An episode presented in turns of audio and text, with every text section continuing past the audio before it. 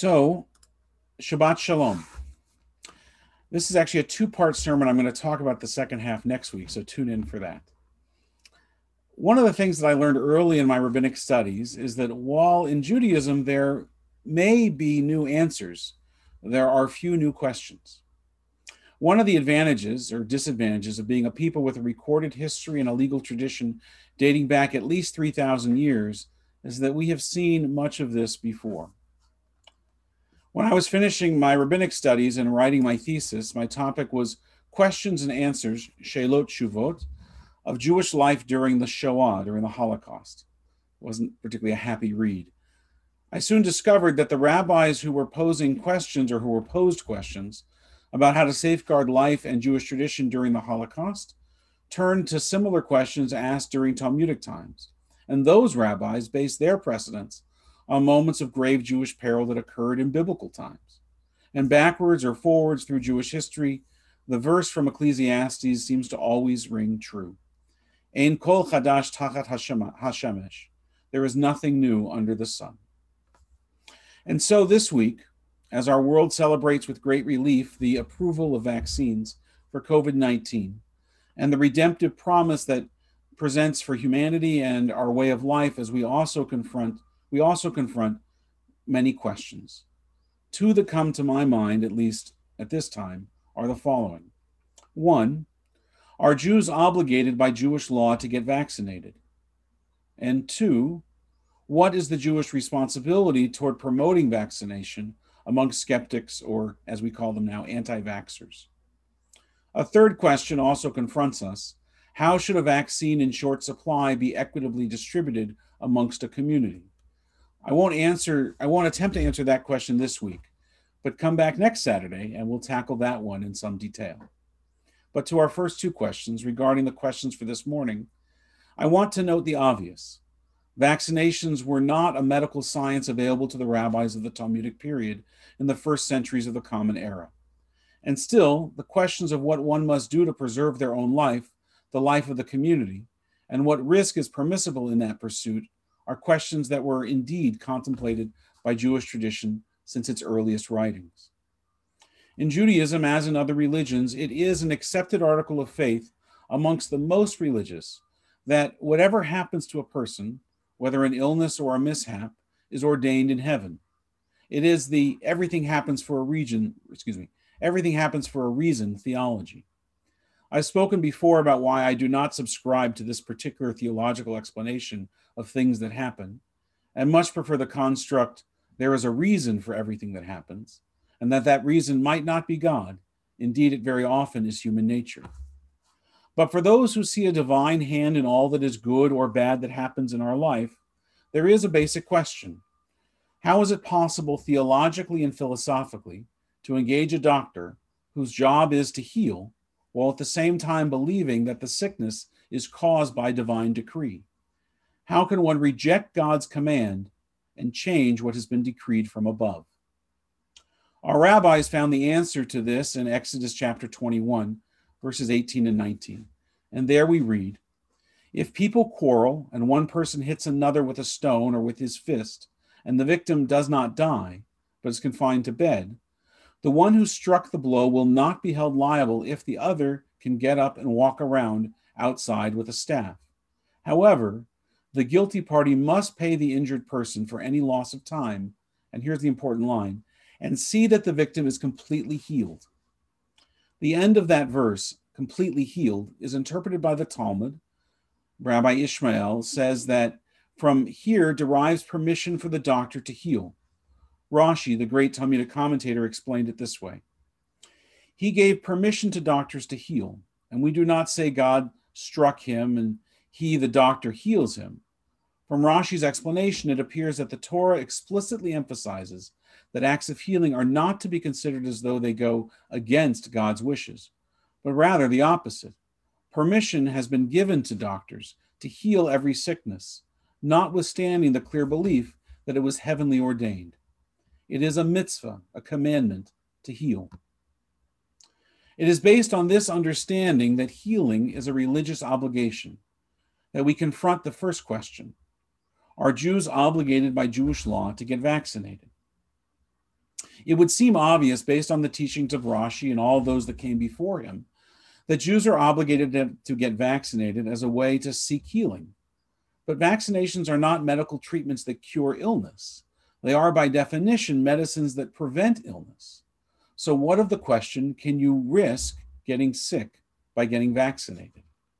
To this, we turn to 1785 and to a rabbi that I don't think any of us know, but whose writings on this are very important. Rabbi Avraham ben Shlomo Nashik published a tiny pamphlet entitled Eila Trufa, detailing the tragic loss of his two children to smallpox and beseeching the rabbis of his generation to allow inoculation. According to Rabbi and Dr. Edward Reichman, he's a medical doctor, the treatment was considered controversial at the time, as never in the history of humankind had one taken a healthy individual and injected him or her with the very cause of an illness, even if the objective was to prevent a more severe disease. This unique treatment posed a dilemma for the Torah observant Jew, the question I asked earlier. Torah gives license to the physician to heal the sick, but does it give the physician license to bestow illness upon the healthy, albeit for an ultimate cure? The debate about medical and theological aspects of smallpox inoculation actually occupied a significant chapter in 18th and 19th century history and Jewish thought. The rabbis of the time debated the issues and were well aware of the risks associated with vaccination. And still, the majority argued in favor of inoculation despite its known risks. In their view, the benefits clearly exceeded the risks. And they based their argument not on the urgency of the pandemic at the time, but also Talmudic precedent. The Talmud teaches that danger is more serious than a prohibition. Jewish ethical tradition obliges one to distance oneself from danger and to prevent it. The Rambam, one of the great halachic adjudicators and one of the major philosophers of the Middle Ages, who, apart from his religious and philosophical knowledge, actually earned his living as a medical doctor in a royal palace in Egypt, explained this through the biblical commandment of placing a railing on high places. Both a roof and anything that is dangerous where someone might trip over and die, of these, one is obligated to place a barrier or a cover or cover it so that a person will not fall in and die. And any obstacle that is dangerous to life, it is a positive commandment to remove it and stay safe from it and to be extremely careful with it. From the biblical injunction concerning the railing, we learn that action has to be taken in a proactive manner to remove the danger, and that there is a biblical commandment to guard against danger. As it is written, look after yourself. The Rambam statement leads to the conclusion that whether it is a matter of installing a railing on a roof or covering a hole, or anything likely to harm people, such as an illness or uh, epidemics, that there is a religious commandment to distance oneself from the danger and to prevent it. Thus, there is a theological justification for inoculating against disease. But this, of course, leads to another question. See, I said there are lots of questions. Is there an ethical obligation for an individual to expose themselves to a specific or future danger in order to save someone else from a greater present danger? You see, it's one thing, of course, to accept risk to your save yourself or your child, but are you, as a Jew, obligated to accept risk to save someone else or their child? In the context of COVID 19, we are talking about the need for herd immunity and getting the vaccine, even if you don't feel you need or want it for yourself. So the question is can Jews be anti vaxxers? To answer this, the Talmud describes the behavior of, in the city of Sodom and the occasion when someone came to the town to the market to sell garlic and onions. And every passerby just took one item, saying, I just took one, thereby impoverishing the seller a little bit. Rashi explained that each one said, I only took something small. But the end result was that together they stole everything the seller had to sell. From this, the rabbis, right up to present day, infer the principle that if something done by many involves evil and sin, then it is forbidden for an individual to do it. The same applies in the present case in that it is only because most people get vaccinated, which hurts and may endanger them, that the minority can refrain from vaccination. But the more people who do not get vaccinated, the more danger will increase. Clearly, then, if most people refuse the COVID 19 vaccination, we could return to the Middle Ages and hundreds of thousands more, if not millions, will die of severe illness. So the obligation to vaccinate applies to everyone. The answer to our questions then this morning, from the perspective of Jewish law and tradition, is that as Jews, we are obligated to get vaccinated, even if there is some small degree of danger to ourselves in doing so.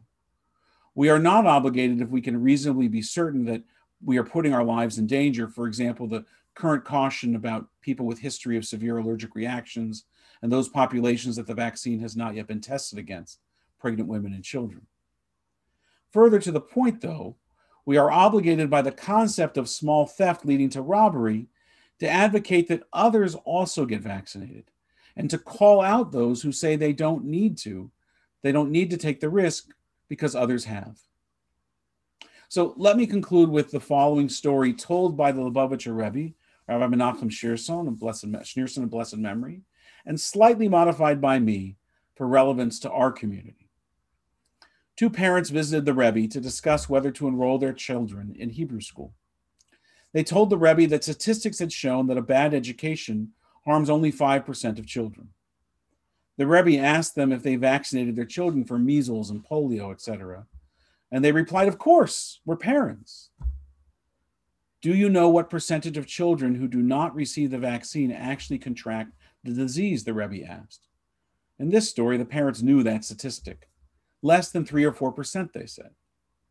The Rebbe responded, In other words, even for a possibility of 4%, and especially in those countries where these diseases are even more rare, it is still worthwhile to vaccinate with all the pain and risk that it causes, etc. Why? The Rebbe asked. Who cares about those minor inconveniences as compared to what could possibly happen to our children without vaccinating them? They responded.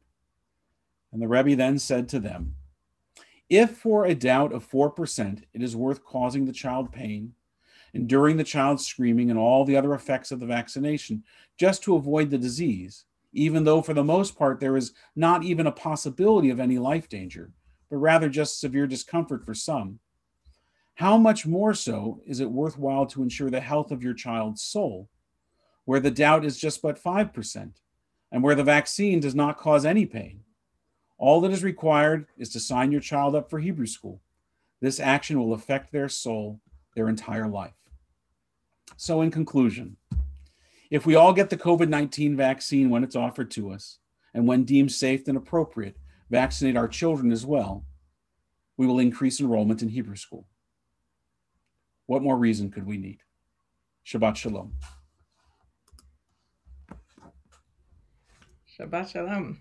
Shabbat Shalom. Shalom. Shabbat. I don't know if vaccinations cause enrollment in Hebrew school, but I, I love the uh, I love the drush. It was great. Thank you, Rabbi Brown. Shabbat Shalom, everyone.